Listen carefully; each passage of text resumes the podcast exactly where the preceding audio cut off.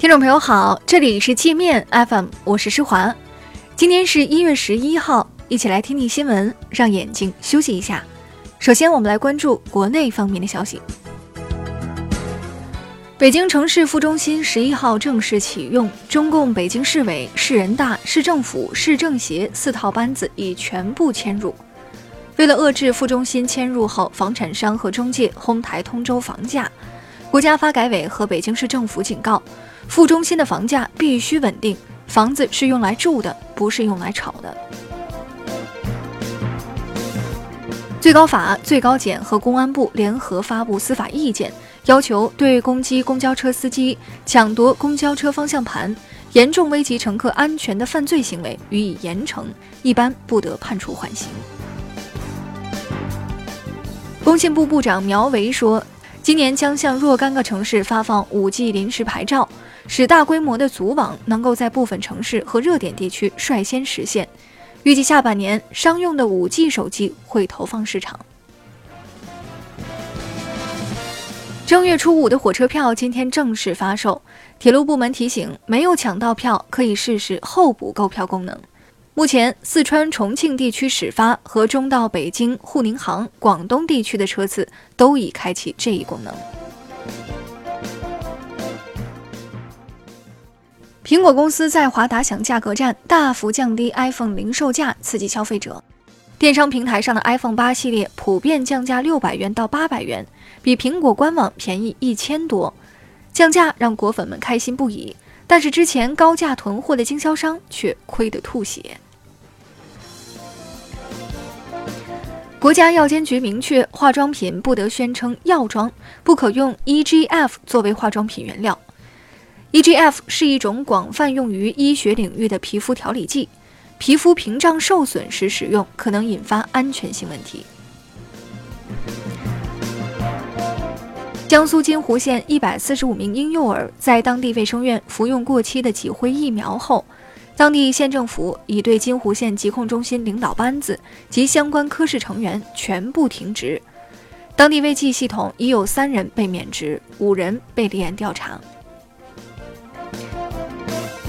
被妻子举报与十四名女性代购保持不正当性关系、收受贿赂、帮助代购走私货物的大连海关工作人员管兆金已被开除党籍。我们接着来关注国际方面的消息。法国黄背心运动可能引发派系武斗，马克龙的支持者已经着手准备红围巾运动，计划上街阻止黄背心的暴力行为。已有三万五千人加入这个群体，计划前往法国的朋友要小心了。美国再次对华为下黑手，试图阻止华为硅谷子公司技术出口。可能导致华为无法将这家子公司研发的技术带回中国。华为子公司表示，如果美国政府继续蛮干，公司将考虑搬离美国。加拿大总理特鲁多污蔑中国拘留两名加拿大间谍是出于政治原因。中国驻加大使批评特鲁多玩双标。特鲁多还吹嘘说，好多国家正在排队等着支持加拿大。特鲁多上周曾致电日本首相，要求安倍给他撑腰，但是安倍没表态。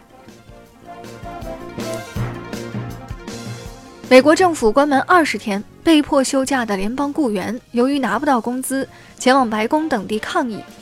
FBI 特工也加入其中，另有上千名雇员在网上众筹生活费。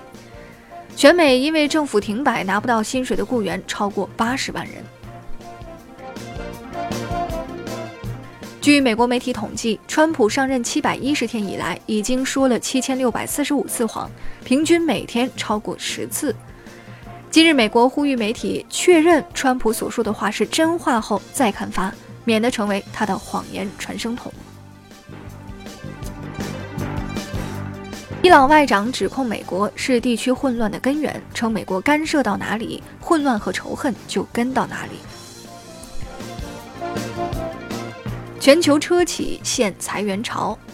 据路透社报道，福特计划在欧洲裁员数千人，捷豹路虎也宣布裁员五千人。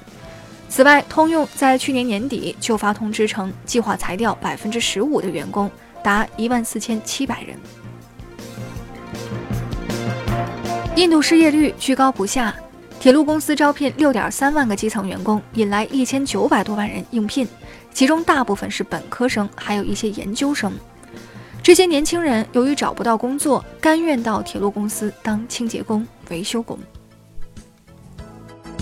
那好了，以上就是今天节目的全部内容了，感谢您的收听，我是施华，欢迎您下载界面 APP，在首页点击试听，找到界面音频，更多精彩内容等着您收听。